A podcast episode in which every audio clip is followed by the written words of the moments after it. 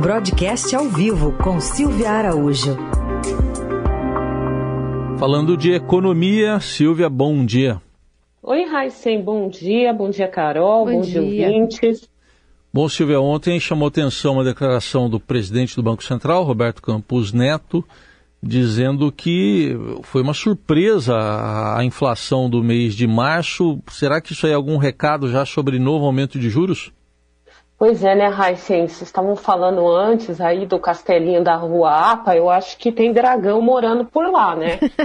Porque, olha, vocês viram que eu entrei na do Raíssen aqui, ele que faz esses comentários, então hoje ganhei de você, Raíssen, um foi, comentário foi bem, bem feito. Foi bem. É escola, né? É uma escola aqui, viu, Silvia? É, é uma escola. Uhum. Então a inflação, Raíssen, é aquele dragão que tá, que apareceu, né? Se instalou na economia é, brasileira e está assustando até o presidente do Banco Central. Como você falou, ontem o Roberto Campos Neto, ele participou de um evento e acabou dizendo que foi surpreendido pelo IPCA de março, que de fato veio muito alto. O IPCA de março ele ficou em 1,62%, foi anunciado na semana passada e desde o anúncio do IPCA, os economistas e os analistas já começaram a rever as suas projeções para a inflação e também para a Selic nesse ano. Como a gente sabe, quanto mais a inflação dá sinal de persistência, de que ela está instalada e não, não, tem aí num horizonte de curto a médio, a médio prazo uma percepção de que ela vai cair, isso acaba aumentando as projeções para a taxa de juros.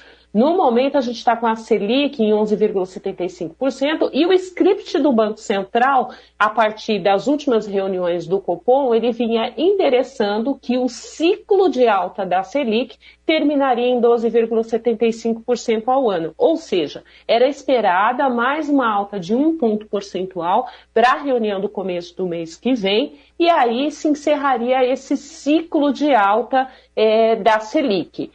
Por quanto tempo passaria em 12,75? Aí é outra história. Também estava se esperando que ficaria pelo menos até o comecinho do ano que vem em 12,75.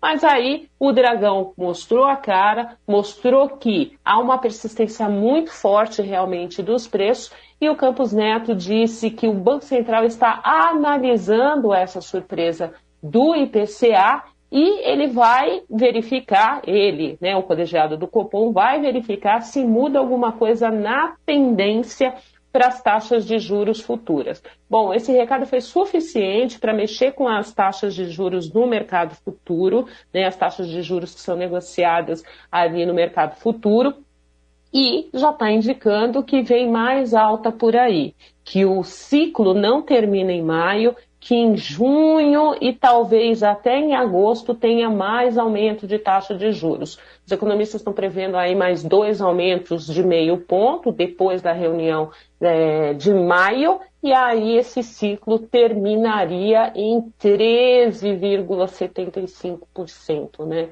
Na realidade, a gente terminaria aí com uma das, uma das taxas de juros mais altas do mundo.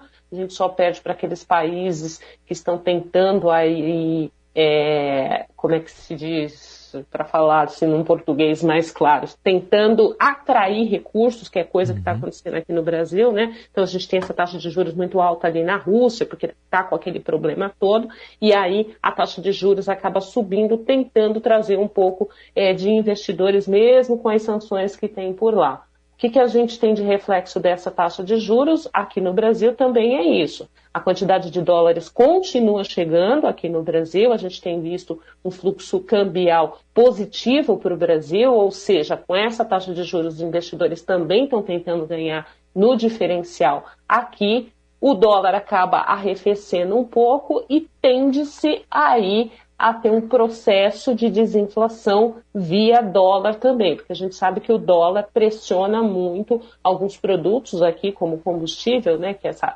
combinação de, de dólar mais o preço do barril de petróleo e também o preço das commodities, principalmente na inflação que fica ali no atacado, o dólar acaba pressionando bastante. E se a gente tem uma desinflação no atacado, isso em algum momento pode chegar aqui no varejo. E só lembrando, Heisen, que a gente teve também esse alívio da conta de luz, né? A partir do dia 15, a bandeira de escassez hídrica ela cai então você não vai ter mais essas cobranças de taxas adicionais na conta de luz, que também é, é um movimento que está sendo colocado aí para o processo de desinflação. Para a gente terminar esse assunto, vamos lembrar aqui que o presidente do Banco Central, o próprio Campos Neto, lá atrás, mesmo quando o script do Copom mostrava que o ciclo terminaria em 12,75% ao ano, ele disse que a, a resistência da inflação, o